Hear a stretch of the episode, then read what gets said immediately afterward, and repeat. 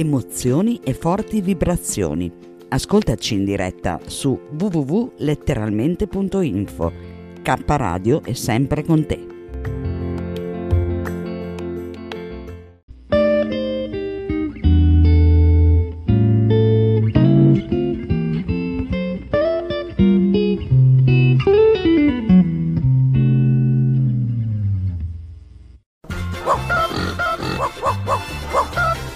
Lucia Orlandi e Mara Generali in Amici per il pelo, rubrica giornaliera dedicata agli animali.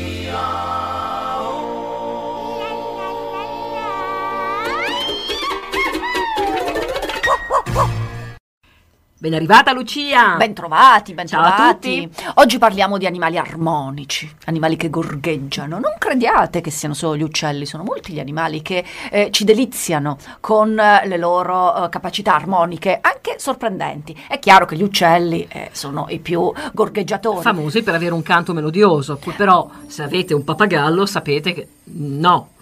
Non è detto, dipende poi dal tipo di pappagalli. Gli uccelli, innanzitutto dobbiamo dire che gorgheggiano perché hanno l- eh, diciamo lo strumento apposito. Hanno una gola che fa da cassa di risonanza e che quindi gli permette di emettere dei gorgheggi veramente molto elaborati, anche di cambiarli, di cambiare le note, addirittura personalmente. Ogni uccello ha il suo canto proprio personale. Sì, perché ha una sorta di timbro, no? Cioè dice chi è, dov'è e cosa fa. il fischio firma. Non solo, però, dato che sono sperimentatori, proprio come un essere umano che suona, da soli provano nuove rime, provano, compongono nuove canzoni per il loro puro piacere. Cioè non c'è una situazione di territorio, di ricerca di femmina, di... No, loro cantano perché gli piace. Per il piacere di cantare. Per il piacere di cantare. Quindi per farlo hanno un sistema che gli permette di amplificare i suoni e quindi di farsi sentire molto lontano. La necessità è quella di farsi sentire in grandi spazi, perché abitualmente non stavano in città. No, certo, cioè eh, adesso magari a noi dà un po' fastidio il canarino che ci canta nel monolocale da 40 metri quadri, ma lui è stato creato per cantare in una foresta dove il suo canto si eh, interseca con quello degli altri uccelli e dà una mappa ben precisa dei territori. Si sa benissimo che Da qui a qui è da mio, qui a qui è mio, poi dove si sente il mio quell'altro canto. albero invece Eh, dell'altro uccello. Quindi c'è tutta una situazione, proprio una vera e propria città con le vie, i palazzi, le piazze. Fatta di alberi. Fatta di alberi e fatta di canti, cioè i confini sono fatti con i canti. Cioè, altri personaggi che sono famosi per il loro canto davvero particolare sono i banali merli. Se un attimo vi eh, fermate ad ascoltarli, Buttatevi al cellulare. abbassate la radio, solo l'abbassate, eh, mi raccomando. Solo perché, per sentire il eh, merlo. Un attimo poi rialzate perché vi gorgheggiamo noi, ci pensiamo noi a gorgheggiare al posto del merlo. Soprattutto di prima mattina, anche nelle città, si sente questo canto del merlo che è bellissimo. È melodioso e anche i merli hanno il piacere di cantare, quindi cantano ognuno a modo diverso, però ha comunque una valenza di territorio. Una volta venivano tenuti come animali domestici per sentire il canto, adesso naturalmente per legge Sono non un si sa- possono sì. tormentare. Li sentiamo da fuori, non occorre tenerli in gabbia. Eh, oramai eh, cantano sui nostri balconi, eh, perché vivono in tutte le città, non è così importante. Ma ci sono altri gorgheggiatori, anche loro con la cassa di risonanza, molto potenti, le ranocchie. Le ranocchie sono gorgheggiatrici particolarmente valide perché anche loro hanno, gonfiano il sacco vocale che è una cassa di risonanza che permette davvero del- dei suoni piuttosto potenti. C'è una rana addirittura che si chiama rana toro, dal nome potete già capire. Sarà eh, anche grandina. ma potete anche capire le sue La capacità, potenza. ha una potenza notevole. Tanto è vero che eh, in Africa dove vive sembra che ci sia una mandria di bisonti che mugghiano tutti assieme. Diciamo che non sono intonate come gli uccelli, eh. Non possiamo avere. Però attenzione, ci sono molte rane, tra cui anche quelle che vengono tenute in cattività oramai, che sono diventate animali domestici, modificate, colorate in maniera diversa, selezionate, che hanno un gorgheggio veramente gradevole. Come si chiamano? Diversi tipi. C'è la rana pomodoro. Rossa, immagino. Rossa, bellissima. C'è la calula pulcra. E c'è la terribile Ceratofis, che è un bestione enorme e che crocchia. Saluto la mia Ceratofis che si chiama Putin. Che eh, quando la tocchi attacca. cro- cro- non vuole essere toccata. Di che colore è? Verde, eh, la varietà verde, esistono anche altre varietà, la varietà per esempio albina, gialla, e davvero hanno un modo di crocchiare veramente notevole. Che mangiano queste rane? Tutto. Anche il dito del proprietario se gli capita. Meno male che non fanno male quando mordono. Sono famose. Non hanno denti. No, non hanno dei denti così, non hanno denti così taglienti come quelli di altri animali. Comunque sono simpatiche per quello, sono famose perché qualsiasi cosa gli dai loro la mangiano. Sì, infatti vengono chiamate rane Pac-Man per questa loro Per questa boccona grande. questa boccona grande. Ma ci sono anche altre rane, tipo la calula pulcra, che io non lo sapevo, presi, adottai una calula pulcra ed era maschio. A un certo punto nel silenzio della notte, cric, cric, cric, cric, cric, cric, cric, cric. E io lì che guardo, ma chi è che fa questo cric, cric? Ma cosa? Alla Tu fine a un grillo? Sì, ma alla fine un creaturino grande come un pollice criccava come una mandria di bisonti, veramente strillava come un pazzo che E invece questa era era la ranettina. ranettina microscopica che loro eh, si danno Hanno molto da fare. Hanno una bella voce. Altri animali grandi, canterini e gorgheggiatori, ah non ci crederete mai, sono i pesci.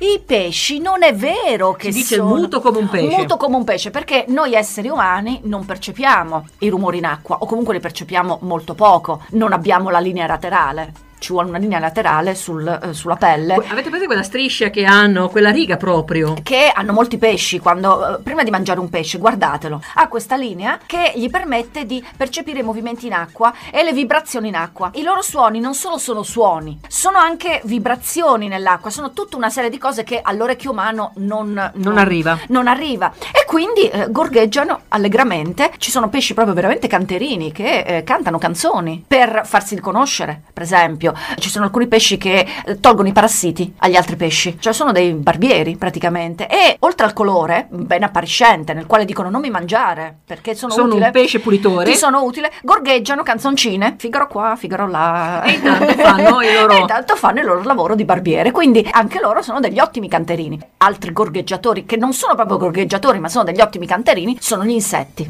Gli insetti tra cui grilli e cavallette sono talmente gradevoli e talmente canterini che fino a pochi anni fa eh, venivano venduti in gabbietti. Sì, grilli. quelle piccole gabbiette fatte di steli intrecciati. Bellissime, con dentro il grillettino che cantava, era gradevole, insomma, da sentire e si teneva. Sappiate che non si può più tenere. No, mm, perché eh, se no eh, Muore. Distruggiamo, anche perché è difficile. Guardate che è molto difficile tenere un insetto. Per poterlo tenere dovete avere una certa preparazione. Si trovano in commercio eh, insetti da tenere in casa come animali domestici, ma dovete farvi spiegare prima molto bene come si tengono, devono avere una teca riscaldata, certo la gabbiettina di, di steli, ma un ambiente particolare, una situazione particolare che quindi Che mangiano gli insetti? Così diverse piccini? cose, diverse cose, perché alcuni mangiano vegetali, e dovete andare a prendere i vegetali, Cioè, a raccogliere nel prato. Esatto, quindi è- dopo vi stancate come tutti, no? Altri addirittura mangiano altri insetti, quindi dovete andare a cercare le esche nei caccia e pesca e dargli da mangiare. È complicato. È complicato allevare gli insetti. Adesso poi ci sono gli smartphone che hanno la suoneria che fa cri cri. Siamo contenti quando, quando si possono sentire dal vivo, Oh, quando arrivano anche le le cicale. le cicale. E ci mettiamo romanticamente sulla panchina ad ascoltare questi suoni. Loro non gorgheggiano, ma suonano il violino. Sì, loro hanno uno strumento. Quindi per quello dicevo che non è vero e proprio gorgheggio.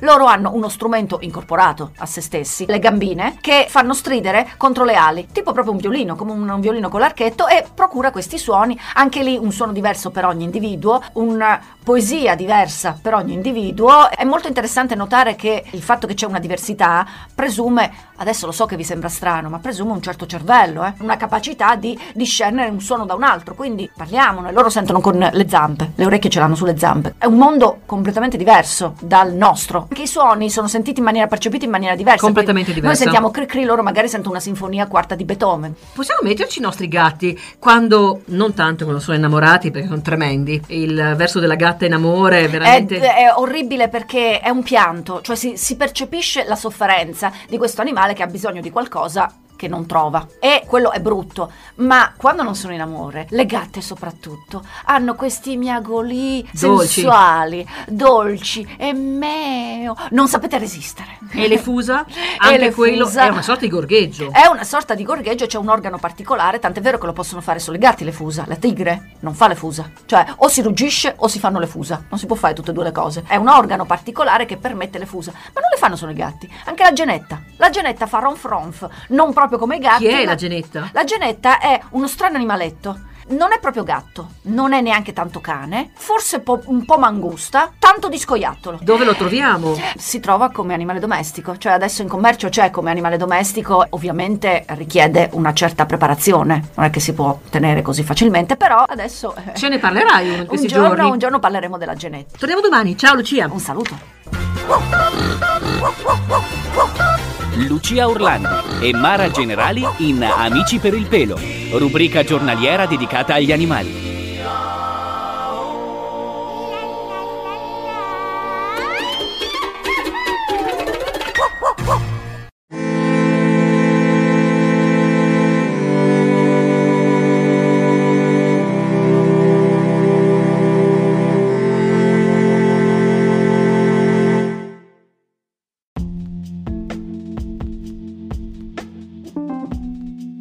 Amore e buona energia, letteralmente Radio Yoga Network. Fa bene al corpo e allo spirito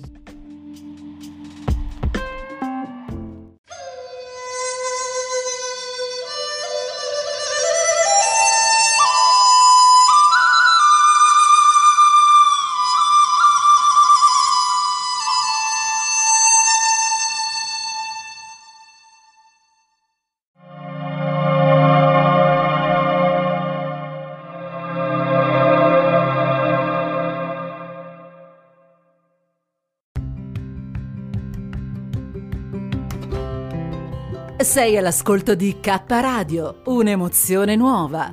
www.letteralmente.info. Dal passato un nuovo presente. K Radio Bologna chiocciolagmail.com